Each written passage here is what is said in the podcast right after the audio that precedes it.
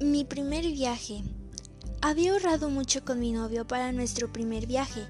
Decidimos que iríamos a Tailandia, ya que tiene una de las playas más bonitas del mundo y claro, por sus hermosos templos adornados con figuras de Buda. Llegó el día del viaje. Para eso ya teníamos una habitación reservada en el Hotel Samuai Ban, uno de los mejores de Tailandia.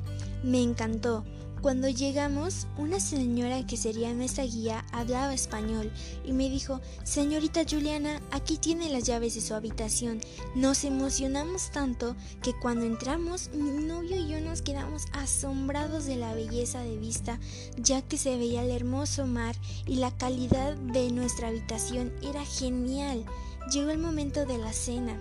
Nos dieron pasta y unos rodillos frescos al estilo Thai. Mmm, qué rico la comida, la vista, la atención, uno de los mejores recuerdos de ese viaje.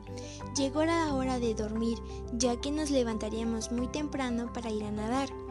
Eran las 9.30 am, cuando empezó a temblar y paró por un ratito. Creíamos que era todo, así que me asomé por esa ventana.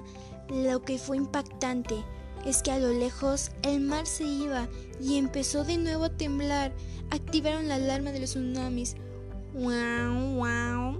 Y la ola se levantó. Era más grande que el hotel de casi 15 metros. Supe que el mar se enfrentaría a mí.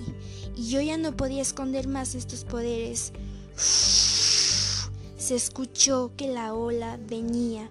La gente gritaba y corría. Yo salté y mi cola de sirena salió.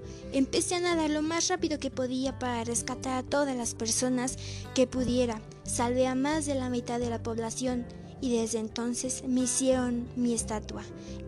En Tailandia se llama la chica sirena.